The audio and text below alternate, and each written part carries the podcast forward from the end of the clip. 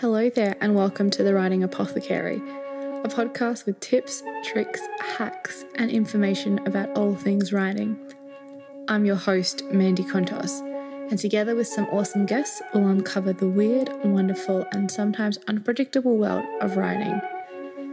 So, grab your notebook, grab a pen, or a tablet, or maybe even just listen, and let's get started. Hey there, Writerly fam, and welcome back to our last lesson on dialogue before our guest. I can't wait for you guys to hear the juicy chat we have. Today we're looking at bad dialogue and character, because with the good, we also need to know what the bad is so that we can see what we're doing wrong and how to better fix it. I'd like to think that we all agree on how good dialogue is and what its purpose can be. You can use dialogue to make a story more lifelike, and really, it's the part that allows your characters to speak for themselves in real life, you can't really get to know someone unless you talk to them. And it's the same principle for fiction. Your readers will decide if they like your character just by what they say, and then they will make the assumption of whether or not they want to actually spend time with them. We all speak differently, and I'm a huge fan of working on characters' dialogue to ensure that each character is unique and can stand on their own. There is a need to make sure that all of your characters are unique and that their speech will mirror their uniqueness. I know that it's something that I work on heavily and make sure each of my characters' dialogue as well as their voices are completely different. Look at ways to give your characters different distinctions when it comes to their speech. You could have a character who is monosyllabic, like Oz from Buffy, or a character who speaks in never ending segments that go on and on and on for days or even a character who rambles and speaks really fast. These are all examples of what you could be getting out of your character's mouths. It's important to also look at the way subtext works for your character because we are great at talking, but we always have trouble communicating. And why should our novels be any different? People often say things that they don't mean, or the opposite of what we mean, and they don't listen. They mishear, don't answer, or remain silent. Capitalizing on miscommunication is a huge strength in fiction because it makes it more true to life. Misunderstandings can also add tension to the dialogue exchange, which is definitely a great tool to use because it keeps your reader interested. Along with the good, there is the bad. Such is life. So, what classifies as bad dialogue? I feel like it makes the character seem like a puppet and that they're just things and creations that us writers have made, and that's kind of it. And they are our creations, but the reader needs to see them be lifelike.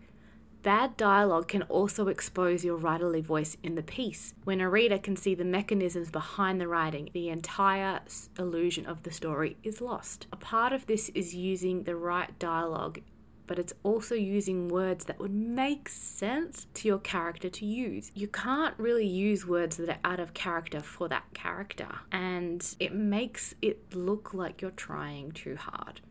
And that's not what you want your readers to actually see. I really love using the word discombobulated in my day to day life, but my character Lucy would never use that word. It's not even something that I think I would even try to get in there because it's just not in her vocabulary and she is a writer, but it just wouldn't fit with her.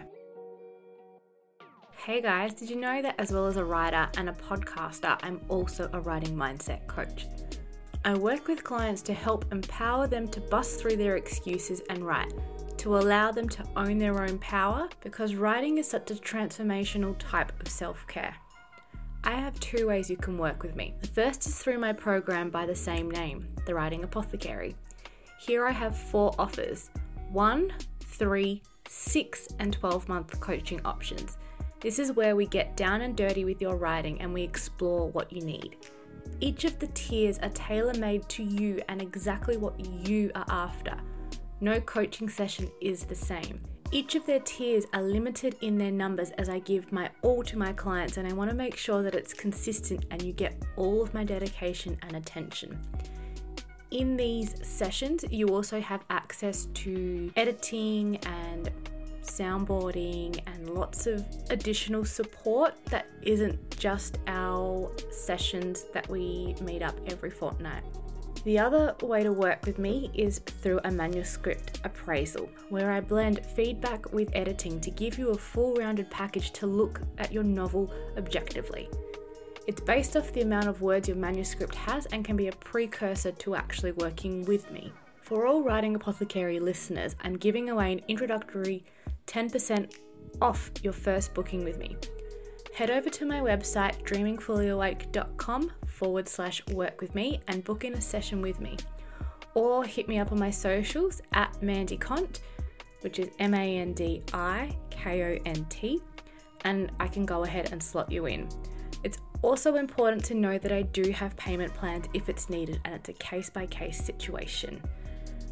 I really hope that you don't mind me interrupting your listening because this is something that I'm really passionate about and I hope to hear from you soon. Until then, keep on writing, guys. Together with words your character wouldn't say, there's also the risk of being a bit preachy when it comes to your character's dialogue. Be careful with what values you are giving your characters. If it doesn't fit with the story, don't add it. Don't use your characters as a platform for your own thoughts. You don't want your readers to feel like they are being manipulated or that they're even bored because they're just reading something that you're trying to preach at them. And lastly, these are classified as bad dialogue, and I think that when they're done sparingly, they can really work. But profanity is so much more vulgar and alarming when it's written versus spoken. It'll stick out more, so I would definitely use that sparingly. And if you don't think that's true, think back to the last time that you actually swore. I know I tend to do it quite a lot, and it is, I do it more than I should, but I think it's because I was raised to never swear. And then I was like, hey, I'm an adult. I can swear whatever I want, however I want. So the four letter F word is my favorite word to say. I try really hard to keep it at bay, but sometimes it just doesn't happen. But seeing it on the page does make it a little bit more harder to kind of digest because you start to pick up on it. You start to notice that if it's out of character for a character to swear, they will definitely pop out every time you start reading. But that essentially is dialogue all done. And it's really, really important as we've kind of gone over because it's essentially the way that your readers get to know your characters a little bit more. So tell me what you think about dialogue. I'd love to know what you classify as good and bad dialogue. Next week's guest is amazing. She's just released her debut novel and it's a goodie. I actually just finished it. It's mint. And as for our next topic, say hello to genre. And I'm so excited to get into this. But until next week with our guest, keep on writing, guys. Bye. Thanks for listening to the Writing Apothecary podcast. To find show notes and more information, head over to my website, which is just dreamingfullyawake.com slash podcast, where you'll find show notes, resources, worksheets, and more info about the podcast. You can also follow us on Instagram by just searching at the Writing Apothecary. I'd also love it if you guys took the time to leave a review or even rate it um, just on your platform. It'll help other creatives and writers find our community and help them get their writing practice and their creativity back on track.